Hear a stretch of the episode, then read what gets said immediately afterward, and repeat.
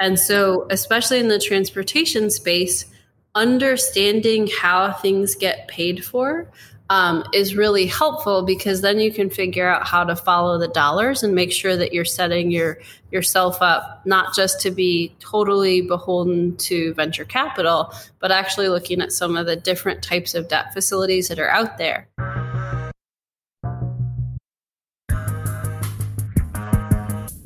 Hello and welcome to the Autonocast. I'm Ed Niedermeyer. I'm the author of Ludicrous, the Unvarnished Story of Tesla Motors.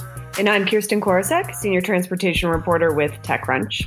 And I'm Alex Roy, the uh, host and founder of the No Parking Podcast, here with our awesome friend, Alisyn Malek, former venture capitalist, founder of May Mobility, and also an artist and musician. Hello, Alisyn. Hi, guys. It's good to be with you today.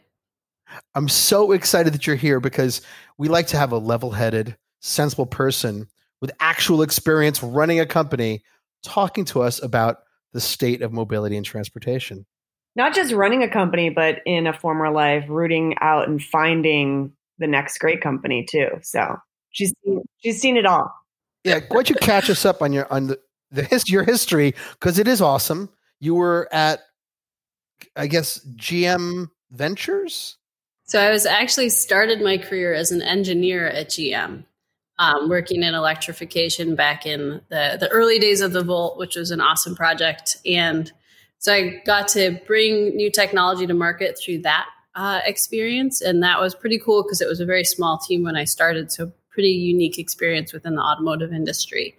And after a few years in engineering, that's when I moved to, to ventures. And that's important because a lot of times people who end up in corporate venture um, come out of the business side of the house, not the engineering side of the house. And so, really understanding, having been through product development, gives you a unique perspective as you're out looking for technologies that you can bring to the vehicle. With GM Ventures, it was specifically focused on strategic uh, ventures, so that meant there had to be an alignment with the business unit. So I spent a lot of time with the R and D teams and things like that.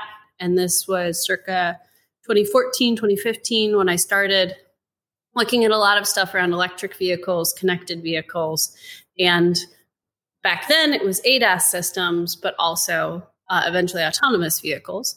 Uh, put together some of some business cases for some of GM's key relationships in the space. Uh, and then as they made some key acquisitions, moved over to strategy to look at what the go to market for autonomy would be and it frankly made no sense to me.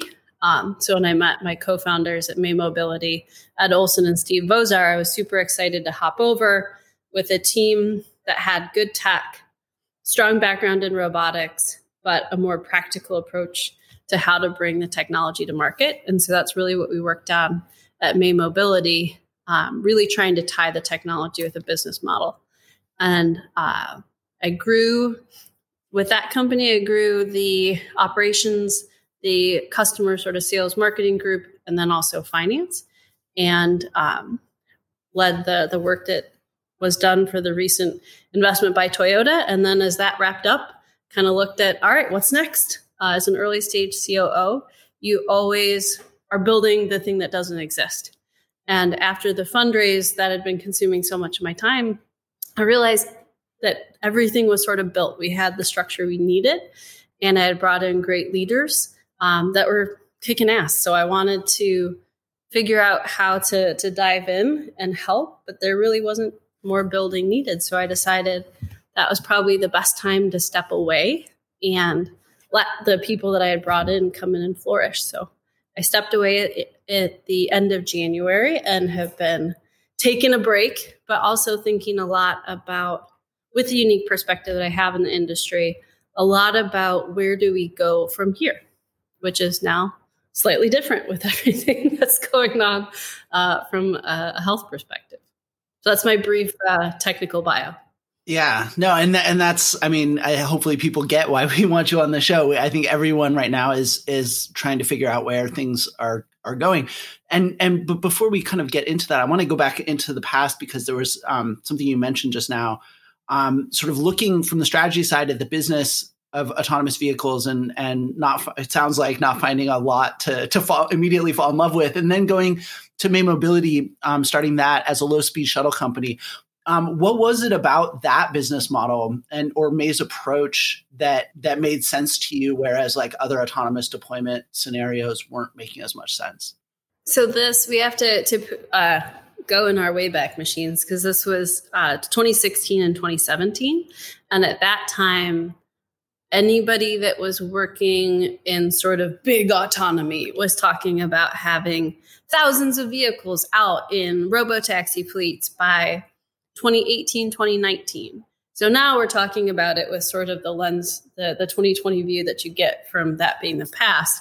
Um, back then I like having had to put parts through validation, through automotive validation. It's like, no, there's no way in hell you're gonna have thousands of vehicles out in two years. Like just from a getting the, the, the right level of safety work done, there's just not enough time. And on top of that, thousands of vehicles in robotaxi is just a, just assumed that robotaxi was the best business model, but nobody actually like sharpened their pencils to to look at bringing it all together. What does it mean to run operations? What, you know, how many vehicles do you need in a market to really make sense? Like none of that was done. It was just sort of thousands of vehicles. This will make sense. Um, and with May, we got to start with a bit of a clean slate and think more tactically, honestly, about what can the vehicles do? What can we get validated sooner rather than needing the full five years or, you know, three to five years? For a full vehicle program. Um, and then also thinking about what are the business needs. So I used to joke that we used a lot of business hacks. Uh, what's the best way to figure out what roads to map? Let the communities tell you where they need people to travel. And then you know you don't have to map every road in a city if people are really just moving down a couple of key corridors. So we had a lot of little business hacks like that that made it easier to launch a viable business in different cities. Yeah, I mean, longtime listeners of the show are going to recognize a couple of themes that that we've sort of discussed a number of times here, right? So, like one of them is that automotive grade validation stuff and how long that takes, um, and another is is that relationship with cities, right? And Alex, I know you particularly on that last one. it's a pet a pet topic of yours, right? Well, you know, uh, I got I spoke about this at what was it, Micromobility California last year, and I've never been invited back to speak on that topic. um, I think I, I, actually, why. I think I actually used a curse word to talk about how companies. I mean, I hate to name names, but I think it was Uber. Wait, who's Uber's uh, scooter uh, subsidiary? Who is it? Lime. Jump. Jump. Jump, jump, whatever. Yeah, just about like how there's. This is a mobility podcast, Alex. You really know that. At this point, there's so many companies. Like I mean, I can, can I remember every single tire manufacturer that is like the fact the standard on, on a car that's delivered. Like who? You probably do actually know that. No, I, I don't. I don't. I don't know. Um, but okay, but there's so many. But but there. I mean, one of the things that I think people are probably pretty angsty about right now is is you know they won't all survive, right? Yeah. Um, and and I'm going to get a lot shorter pretty soon. Yeah, and I'm I'm curious, sort of now with the you you mentioned, and, and I think you're absolutely right, Alisyn, that um you know obviously mindsets approaches views on autonomous vehicles specifically right now, but maybe mobility tech generally uh, is very different than it was a couple years ago. Um, do you still have confidence that those things that drew you to May Mobility back then um, are the kinds of things that will continue to allow like companies to survive and be relatively more viable than others to sort of survive um, a culling that I think everyone sees coming? Yeah, I think when you get down to it, we really focused on business fundamentals from the start, as opposed to let's throw, you know, a billion dollars at the problem and then hopefully with scale we'll figure it out. Um, and that that kind of focus is just sound business practices. Now it's still autonomy, so there is still is venture backing that's needed to help kind of get over the hump. But the way that we had thought about how to how to grow the company was to, to keep that hump much lower in terms of how much money would need to be invested before the company could start bringing in money in a scalable way.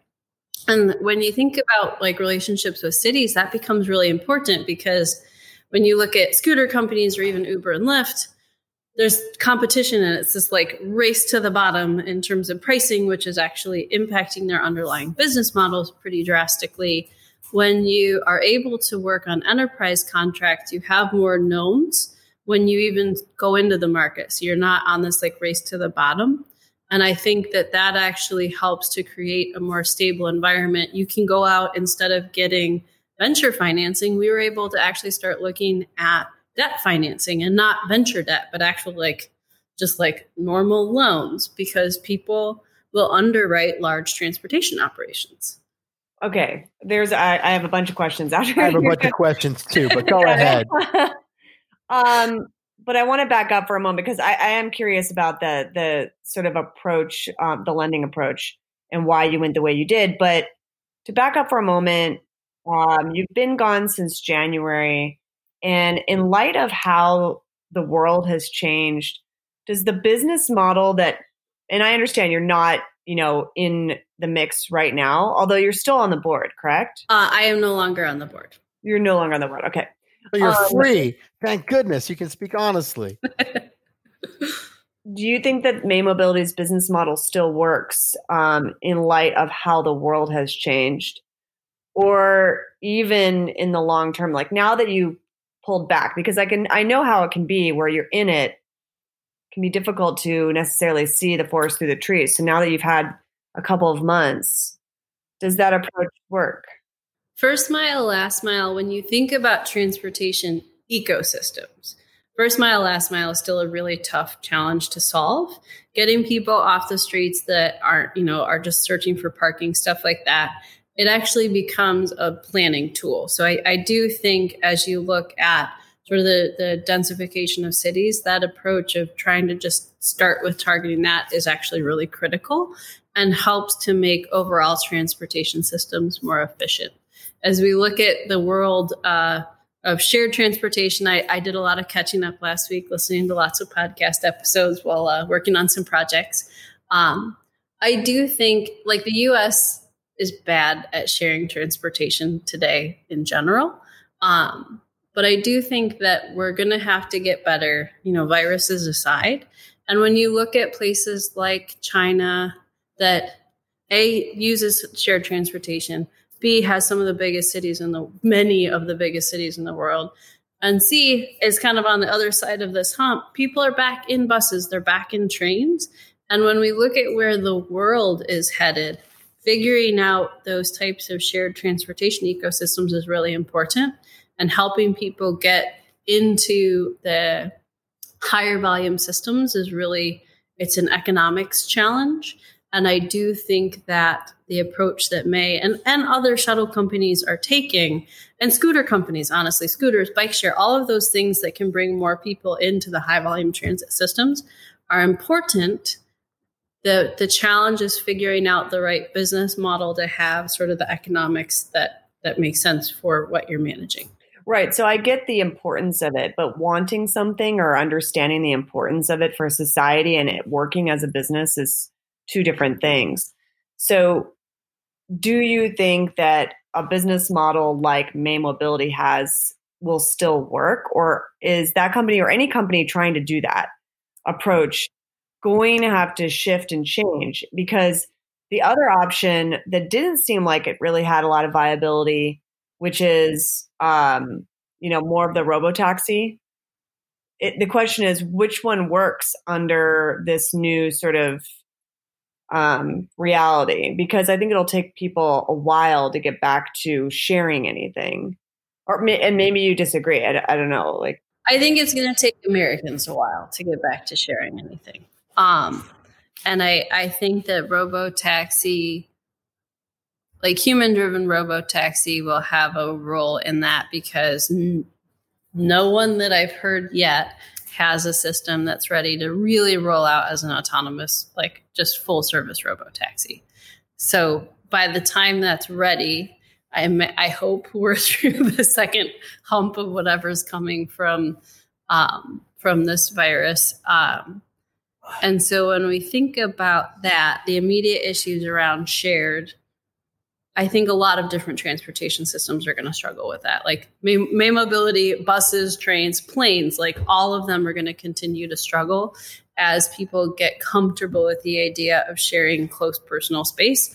Um, I think in the short term, while autonomous systems are are limited in what they're capable of, the either working directly with the city or a private enterprise, that enterprise approach just makes it a lot easier than trying to go out and get a bunch of consumers to understand what your that your service exists, what it is capable of, how much you charge for what kinds of rides, and like there's a lot of complex information that has to to be transferred if you wanted to do like a a fake robo taxi direct to consumer. So I think in the immediate term, it still makes a lot of sense. In 10 years, I think what's exciting is we're going to see a second probably proliferation of modes leveraging autonomy. Autonomy is is a, a, capability that unlocks other types of service, and as it gets better, other types of service can make more sense. But in these, we're still in oddly enough early days. Um, go ahead, Alex. I, it's a long one. Go ahead. Well, I was I was just gonna um, mention, and maybe this was something Kirsten was gonna get to too, but um, you mentioned uh, sort of a couple of different funding models here now. Um, so obviously, so VC and and sort of some of the issues with what VCs expect and and the culture around it has been sort of a recurring theme in some of our discussions recently. Um, but you mentioned also sort of um, you know debt investors um, and how sort of certain business models they'd be willing to fund. Um, and then also, of course, you have strategic investors like Toyota um, that invest in May Mobility. I'm just, could you kind of break down those three different categories? Sort of what what are the strengths and weaknesses of those kinds of investors for for a company like May Mobility that's that's trying to weigh, you know, where to go for money, especially like at a time like this? Because I think I, my sense is that those three classes of investors have very different approaches, expectations, uh, cultures around them. So yeah, anything we could do to shed light on that would be great. I'm actually going to break it into four because uh, there's two different types of debt investors that we should talk about. Even better. so institutional venture, which would be sort of your Sandhill Road types of funds. Um, you get big names, you can get big checks. Um, but from my experience, they fundamentally don't understand the business. And even before I started with May Mobility, I was trying to explain to people that, like, anything to do with safety in auto tech is more similar to a medical device and like med tech investing than it is to a consumer or like cell phone type device. And so you have a bunch of VCs that are experienced, maybe in enterprise, or consumer, but very, very few of them have worked in automotive, have worked in safety systems. And it, it was kind of weird because, like in med tech, there's specific uh, investors that do med tech, uh, except for weird cases, which we won't go into on this podcast because it's relevant. But that's how you know, like, those are the investors that understand the approval processes, they understand the regulatory environment, and they have the patience and understanding of the business models to be able to vet. When you look at auto tech and especially safety auto tech, that like the the VC community, although they will call on occasionally, you know, people to help them vet technology and things like that, they don't have the say it, say it, the understanding of the industry. And so it was really interesting when we did our seed one and two rounds for May Mobility. They were seed one was led by trucks, like Reilly and team, like they understand the auto industry. They were able to come in and really get what we were talking about. Seed two is led by Toyota AI Ventures and BMW I Ventures, pulling on the understanding of the industry. They were like, "This, this is in, this is an interesting approach." And then um, our A round was actually led out of New York, and that one actually pulled in a group that has the debt financing um, background more from transportation projects, but they were like, "Oh, this this is interesting." So it was still that distinct understanding of the industry that brought people in, and it, it was interesting. We actually were raising our Series A while Bird and Lime were raising, um, as well as Aurora. And so you had everybody in the, the valley was talking about mobility and like, why would we invest in shuttles when we can invest in scooters? And mind you, scooters get pulled off the roads in many cities for a good portion of the year. Um, and it was really interesting of just a, a, a sense that the money was going to go to people who had a Valley pedigree, whether or not they had launched a product, a product that had been used in, by anyone. Yeah. Alex, you're so but you're so good at translating my hesitating. Way. He just lacks your tact, Alisyn. That's all right. And so, I like it really helped for the B with Toyota because we knew they were interested. So I was like, all right, let's let's run this process went out to the valley talked with investors some of them had done scooter investments and they were like you know scarred from that um, and it was interesting because they were at least were able to ask me more intelligent questions about sort of the operational cost model and things like that um, but it just made it a lot e- easier because Toyota got what we were trying to do. Um, and with their confidence, we were able to bring in other money around the table. But all through our fundraising, it it was kind of mind blowing because just before I had been on the other side of the table talking with some of these investors, looking at some very specific deals that GM did. And like, not 12 months later, I'm on the other side of the table and it's like, oh, well, I don't know. And it was weird because Ed and I were pulling so much insight from two of the biggest global automakers, one of the biggest AV deal, like all of this insight and people, well, you know, we're not really sure about what you guys are doing. It was a pretty bizarre experience. When you were getting that pushback, was that from like strategic investors, OEMs, or more the traditional VCs that you're still talking about? More traditional. Okay, okay. So do you think I don't want to interrupt you as you go through the like all the different stages, but I at the end I am curious to know if you think that's why so many AVs have now shifted AV developers have shifted their focus and trying just to get investment from strategic investors because it's the only ones that seem to understand at all what is going on in the industry. I will get to that. Well, let's put a pin in that one. Okay. Um, so so that kind of covered institutional versus uh, strategic. Um, with the debt side, there's traditional sort of Silicon Valley Bank. You just closed around will give you a debt facility, debt financing, which is available to most startups that bring in venture capital. One of the things that I will not claim to be very smart about yet, but one of the things I'm kind of excited to use some of my time now to dig in and learn more about is large scale project financing. And that um, Keystone Capital, which was a part of Cyrus Capital, was one of the New York funds that came in on our Series A. And they were so they were part of a private equity team that just does you know 25 billion dollar projects like huge transit projects and and the things that those types of uh, debt funders look at in terms of the underlying business are different than a venture debt but actually are another pathway to scale if you set your company structure and your operation structures up right. And so, especially in the transportation space, understanding how things get paid for um, is really helpful because then you can figure out how to follow the dollars and make sure that you're setting your yourself up not just to be totally beholden to venture capital, but actually looking at some of the different types of debt facilities that are out there. Uh, usually that can't happen on consumer. So until you're like really, really big, because people don't know how many people are going to use, you know, use your system or whatever. But on the enterprise contracts and the city contracts where it's sort of set, this is what it's going to be, that that starts to get towards that sense of comfort and confidence that can unlock a lot more capital.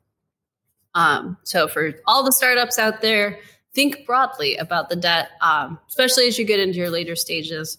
Uh, CFOs and, and VPs of finance are great people to have around the table.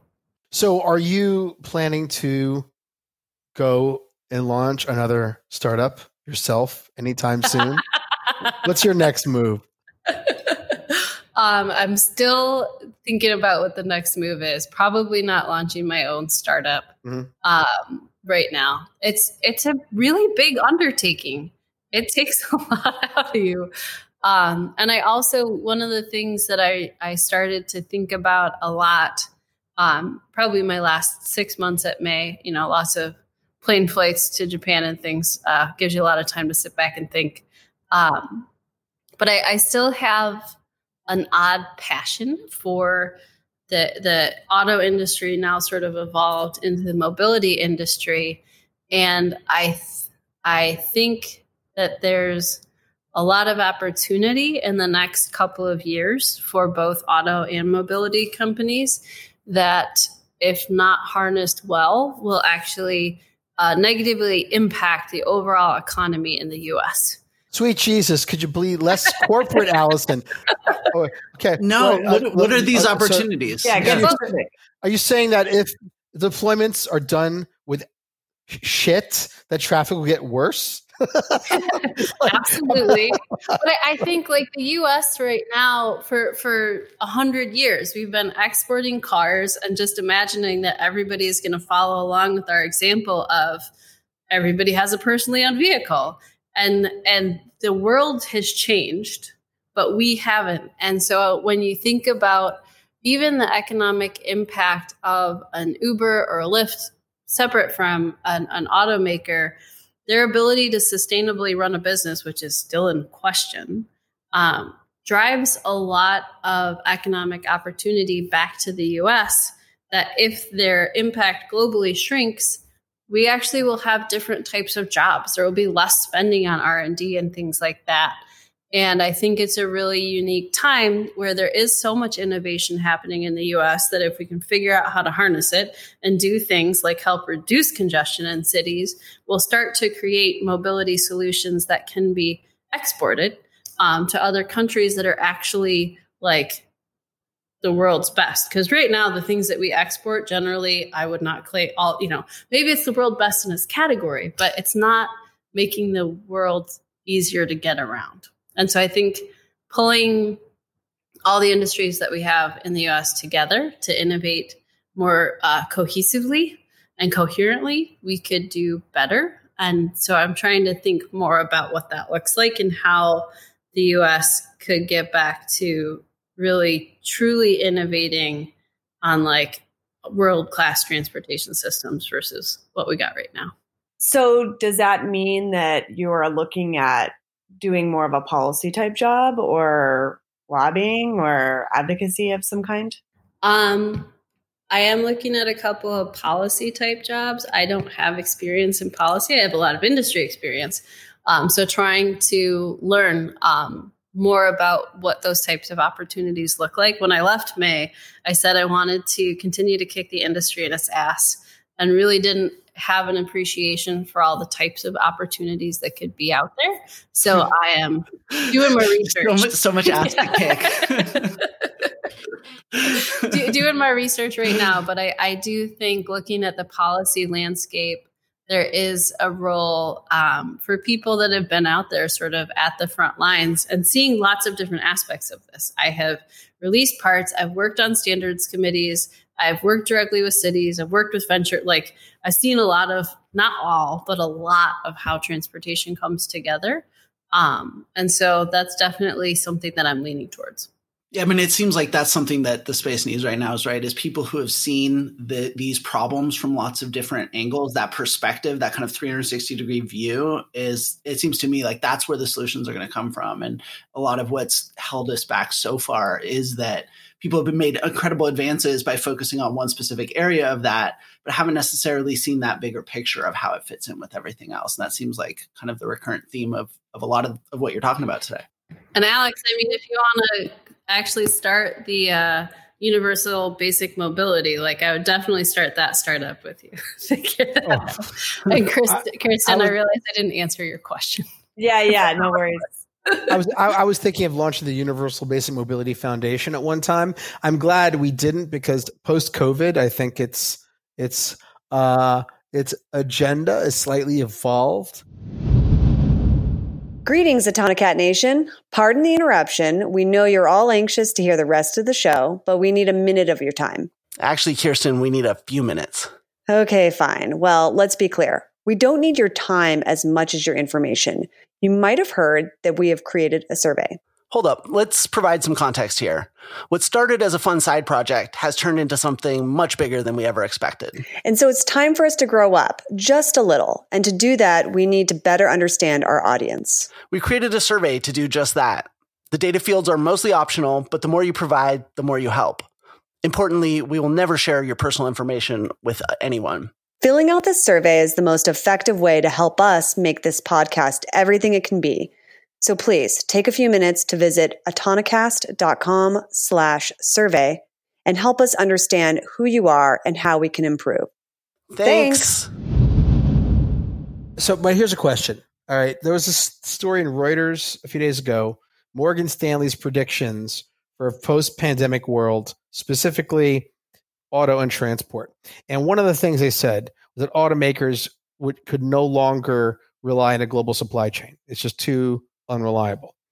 So it seems to me that if American manufacturers had to reduce reliance on certainly Chinese manufacturing, and they had to source parts, say, just in North America or Europe or South America, that vehicle prices would go up, which would, I think, compel people to look at alternatives to car ownership.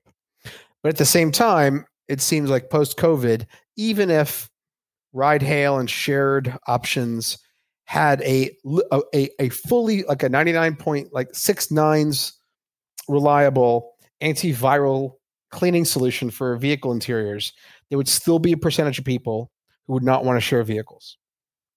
So in between these two poles what happens to car ownership? Like, like, like how radically different will pol- like city level policy need to be to keep people in motion? Uh, having not written city policy, I'm not sure. But I, I think it's going to be a little bit of time post COVID for people to be comfortable with sharing again.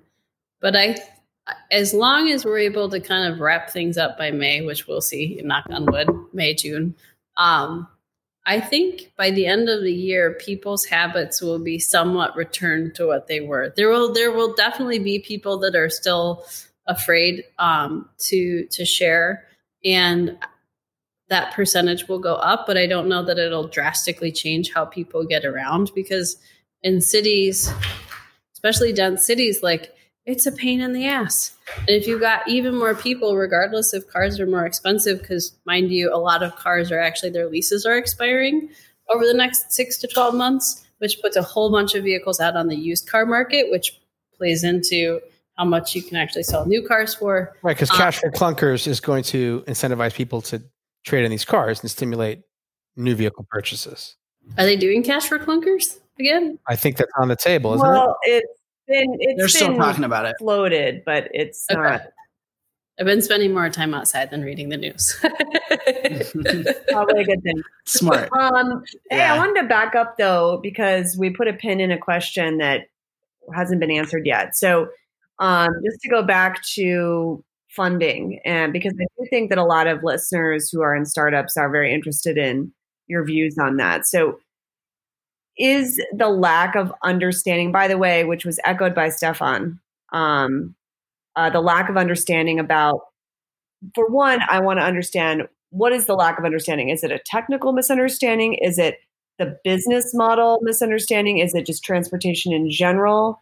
Um, what, yeah. Where is the lack of understanding? And then, secondly, which was my original question, is that why so many AV developers have gone um, or are going more towards strategic investing because they are finding some understanding at the automaker level, or maybe they're not. Maybe they're maybe it's just as bad over there. So I will start on the lack of understanding, and I would say it was all of the above. Um, we would have people. So my co-founder Ed uh, is an, an MIT PhD. Uh, started the robotics lab at the University of Michigan, like internationally well regarded. Um, and had developed some very unique software for how autonomous vehicles work. And we would go in and VCs would actually debate him because they had learned something from somebody, you know, from watching a you know course online and would debate him like the fundamentals of how our systems work. Were they And, like, watching Lex Fridman's MIT AI podcast? I don't Is know. that the one? Come on, you can tell us.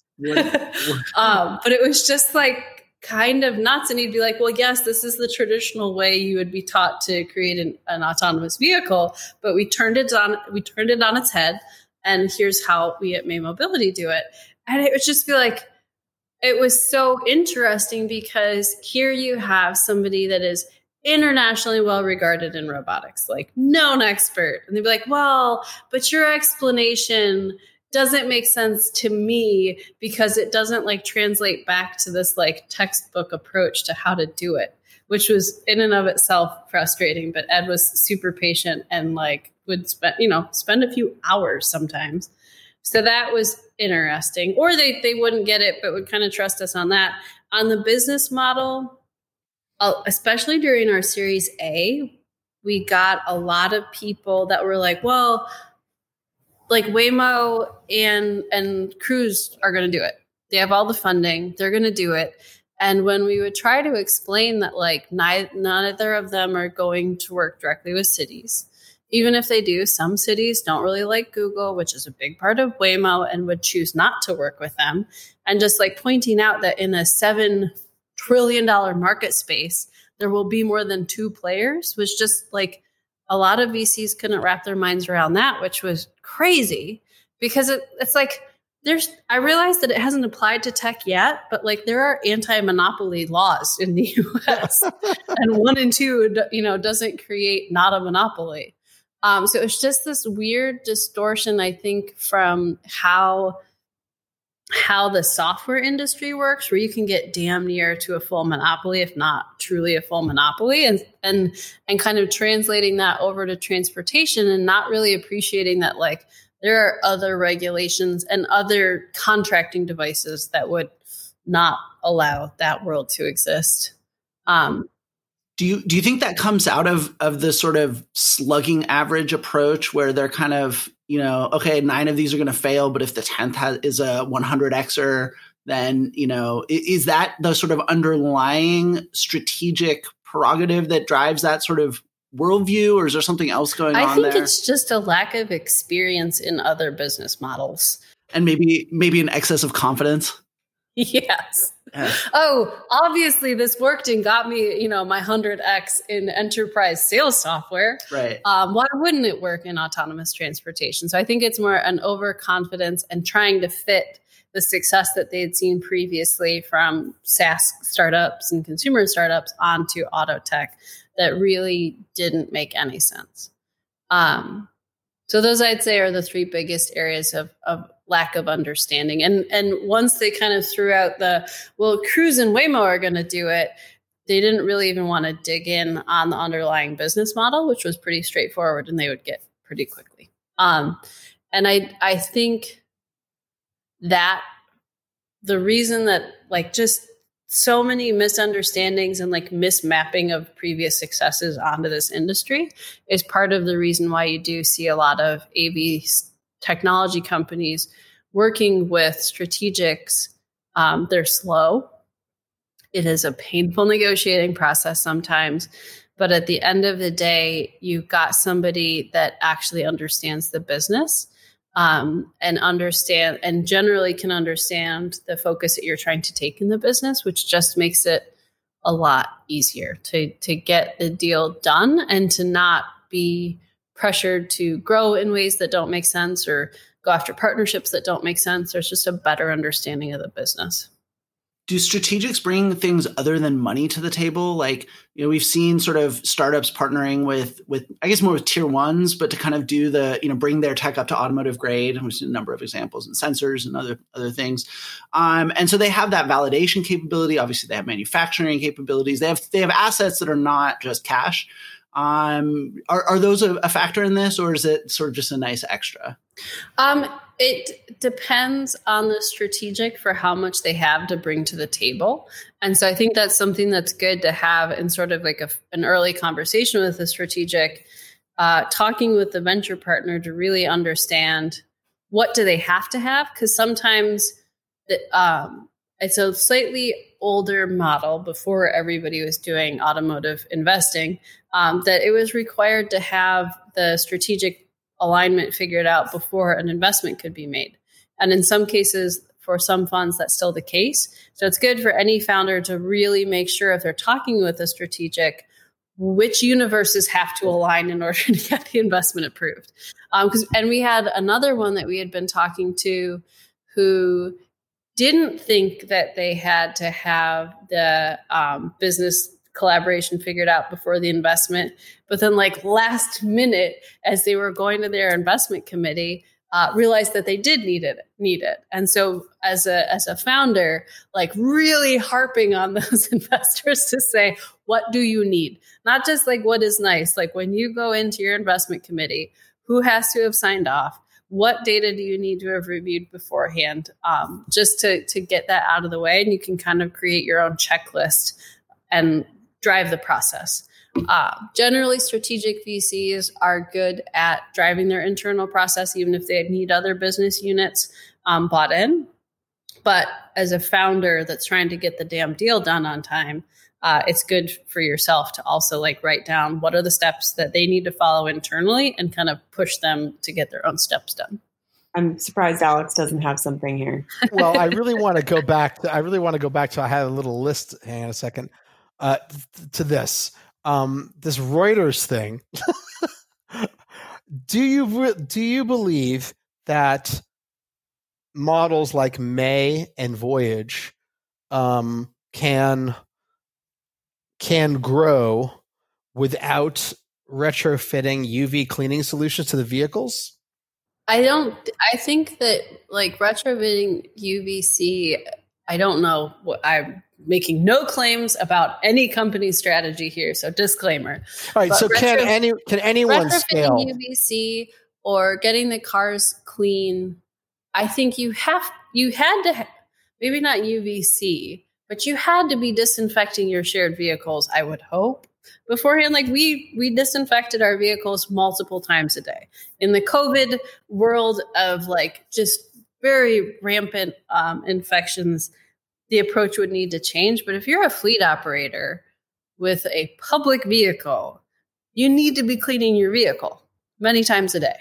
So that there's there's already infra- some infrastructure for some companies. I can't make claims about everybody in place to do that cleaning. And I think uh, Alex, to your point, there pro- it probably needs they need to figure out how to do it more frequently. So maybe it is UVC that can flash the vehicle when nobody's in there.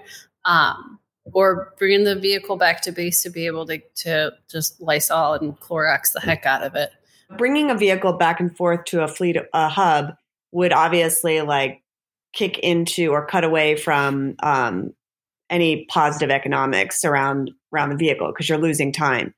So then you're forced to do uh, a few things potentially. One would be having a bunch of little mini hubs around that are much closer to um, you know and, and then only having those vehicles have a specific geofence keeping it really close um, and so all those parking lots that are going to turn into parks in the world of avs don't. They become parking lots or fleet hubs mini fleet hubs. So that's like one scenario. And the other scenario is like sort of some sort of automated tech that you know that like alex mentioned. So I was wondering when you were at May still, knowing that you weren't living, none of us were living in the COVID world yet, but were you looking at those types of things, like looking for startups or some new tech for automating, cleaning, just anything to make that that piece of it more efficient? I know you were on fixed routes, so um, you know that might have allowed you to pull one vehicle offline and put a new one in.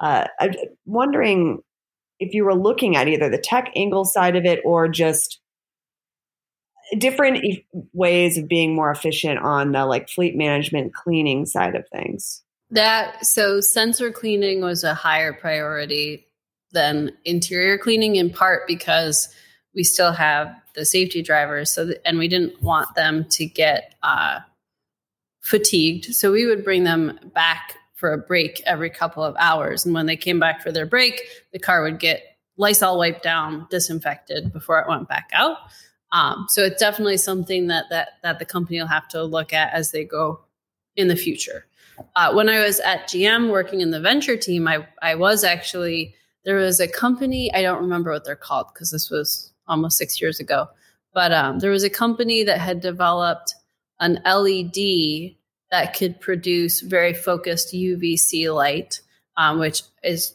it's hard to get LEDs to, to emit that specific spectrum.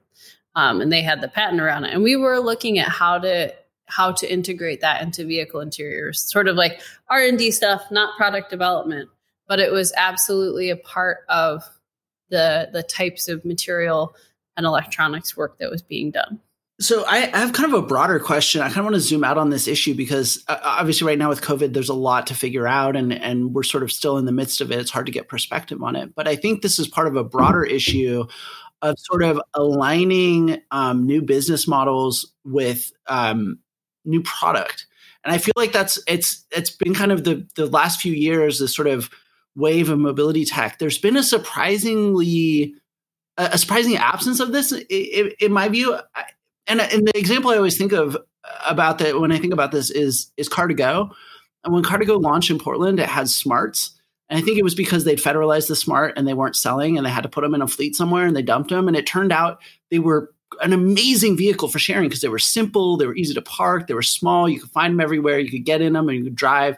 They were just perfect for that application. And then and then you know the, those vehicles age out of the fleet and they brought in the, you know the, the next round of vehicles that they had a, a glut of were these like CLAs and uh, whatever sort of small, compact, more more traditional Mercedes type of car, much more complicated, bigger, and and the service just fell apart. It went from being a really popular thing, especially amongst my age group in Portland, to to something not at all. And and to me, the lesson was, you know, it's crazy to try a different business model without a product that actually fits it. And if, I feel like Uber and Lyft are still doing that. They're still driving personally owned, you know, vehicles designed for personal ownership in this shared application. So so at May to bring it back to your experience, you know, you guys were did an amazing job of of identifying a really different form factor for the product. Um, something that was affordable, that was efficient, that was cheap, you know, like easy to to get out there. Um, I'm just so I, am just kind of curious at a high level sort of what your thoughts are about this. Obviously, COVID plays into this because we need to be designing for some of these hangups and phobias and things that people are developing, and, and real concerns, by the way. Um, but uh, but but just generally, like, do you do you share the view that there hasn't been enough alignment of new business models and new pro- and, and, products to fit them? Is that something that just takes too long because, or takes longer because of uh, hardware takes longer to develop than than software and, and mobile apps? I'm just kind of curious about your thoughts about that. So I think from like a how to fit products into services, part of what um, part of the challenge i think is the time scale that it takes to develop a new product um, and needing to have confidence in what the service is and how it will work before you want to really invest the billions of dollars frankly that go into a new physical vehicle. And i think that's probably some of the issues that like daimler had with the car2go example um, they aren't worried they weren't actually worried about fundamentally having a service offering that made sense. They were worried about moving vehicles which became evident by not paying attention to what people liked because they could have easily like snuck a couple uh, mercedes into the fleet seen watched how people reacted. Did they use those more or did they use um, the smart cars more? And like realized that they didn't and kept the service going, but it, it, wasn't about the service, it was about moving the vehicles. And so I think that's where it gets interesting. Even for Uber, you know, they talk about wanting to be an AV operator in the future because that'll help their business model. But right now they have all of these externalized costs that they don't have to deal with. Um, and that's magical uh, to not have to to have all of those assets that need all of the upkeep and things like that. And to just assume that you can flip a switch and and have another f- fleet of vehicles that someone else is managing for such low cost i'm really curious to see how that plays out. Like you might be able to get a rental car company that wants to take that on but i also am not 100% convinced um, and then when you look at automakers now trying to figure out what platforms to develop, I think the most interesting things that I've been seeing are the efforts towards empty boxes because you can really innovate the inside of an empty box. It's not very inspiring looking outside. Um, but if you can figure out the the drivetrain. So what if it's battery or, or gas? Um, you can figure out the drivetrain, and you can get the exterior shell and make sure that that's figured out and crash rated and all those things. Once those units are innovated together, you can do a lot on the interior. Uh, and so that's looking at the um, electric skateboard that GM's working on, or even the e Palette that Toyota is working on and and even looking at Ford early on making the investment in their transit van really started to create these platforms that you could build different things on top of. But from an, an auto product perspective it has to be able to go. So you need some sort of power system and it needs to be roadworthy. And a lot of that comes to the chassis so how the power system actually fits into the car and then the structure around it that's really interesting. So it's like the the box is the new skateboard almost. It's like the skateboard was sort of step one, and then that box is step two, and and you sort of have layers of modularity on top of layers of modularity almost. I think I'm curious. I'm excited to see over the next probably 15 years because it takes five years to develop a car.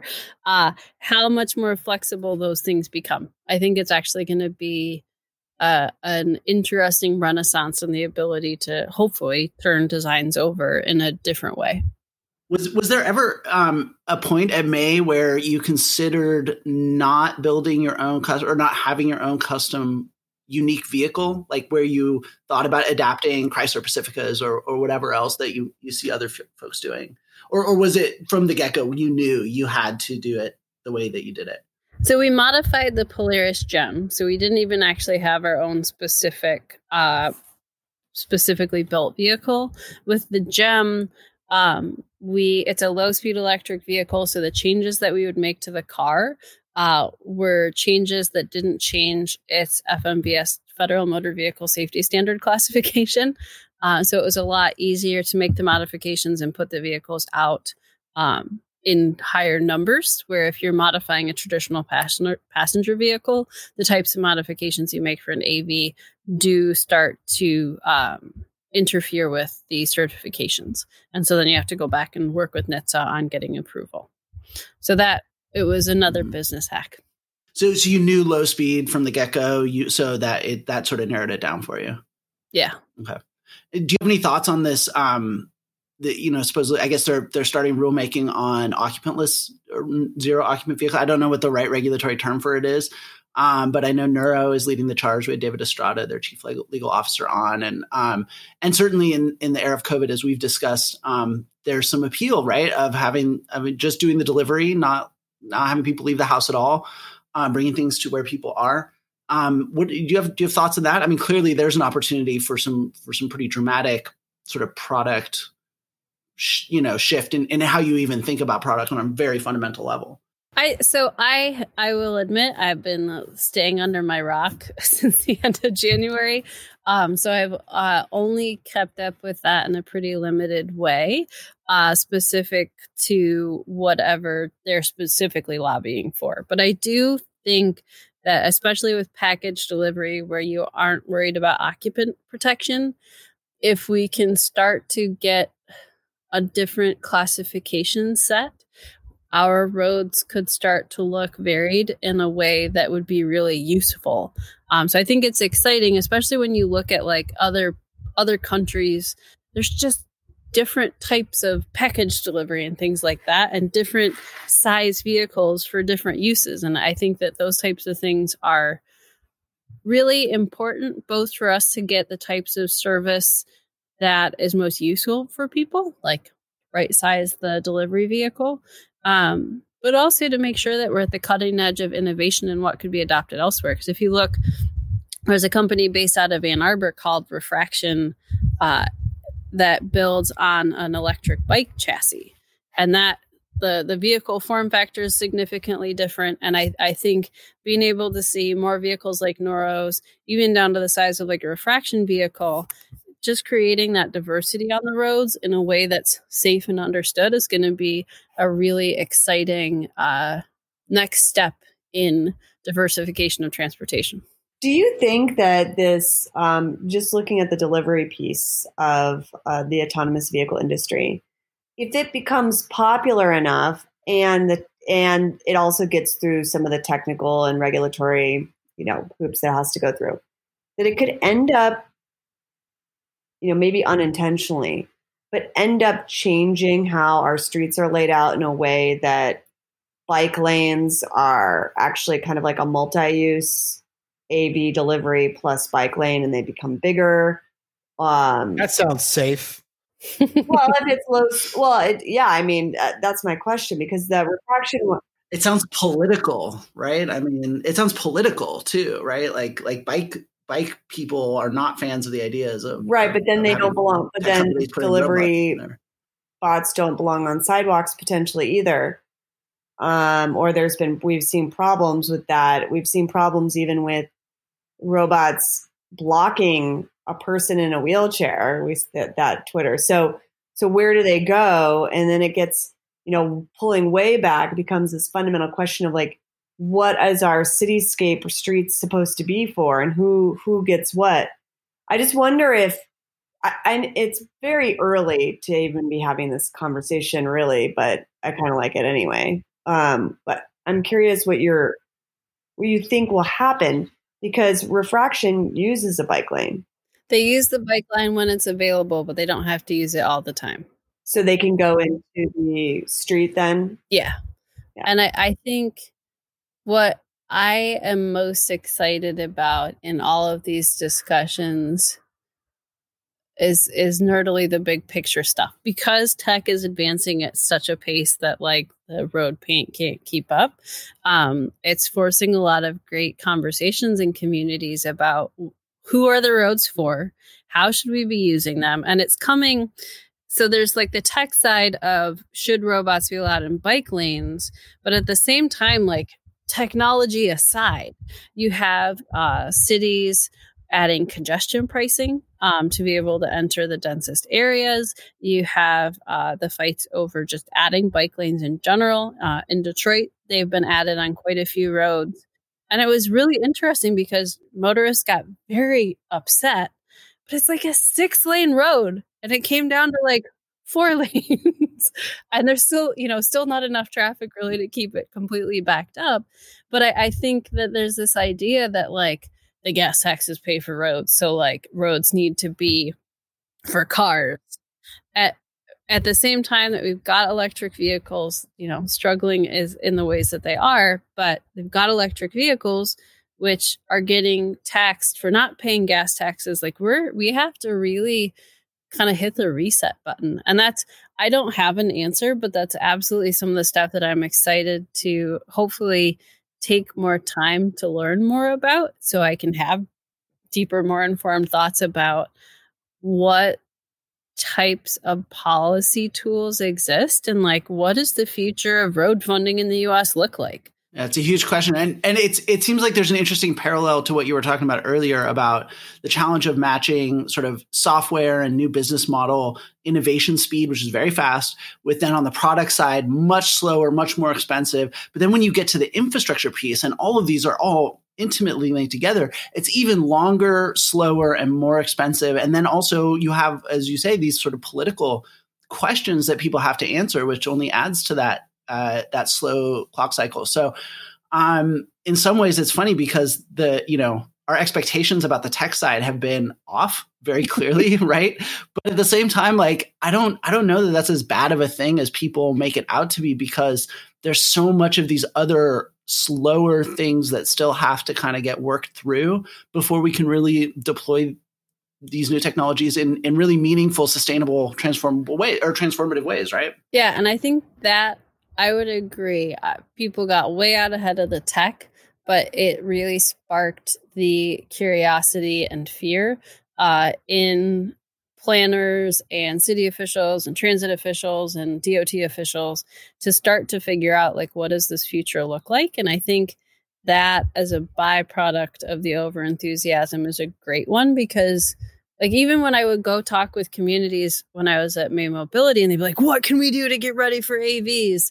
And I, I would talk about like bike lanes and sidewalks like just give give everybody their place to be safe and actually it'll make it safer for for uh, all vehicles it was this like unsexy answer but the the shiny bright shiny object of tech allowed us to like bring in some pretty basic and fundamental approaches to to designing communities for people and not cars um, so I, I hope that continues Cool. Well, that is probably a pretty good place to leave it, um, since this is uh, we're we're running out of time. Um, Alisyn, thank you so much for for making the time. This has been uh, every bit as as fascinating as I knew it would be. Um, so this is great. If if people want to follow uh, you, hear more of your uh, compelling insights into this uh, fascinating, complex world, uh, where's the best place for them to do that online? Uh, so uh, I've been fairly inactive on Twitter, but I promise I'll pick that back up. That's at m underscore Alisyn, A L I S Y N.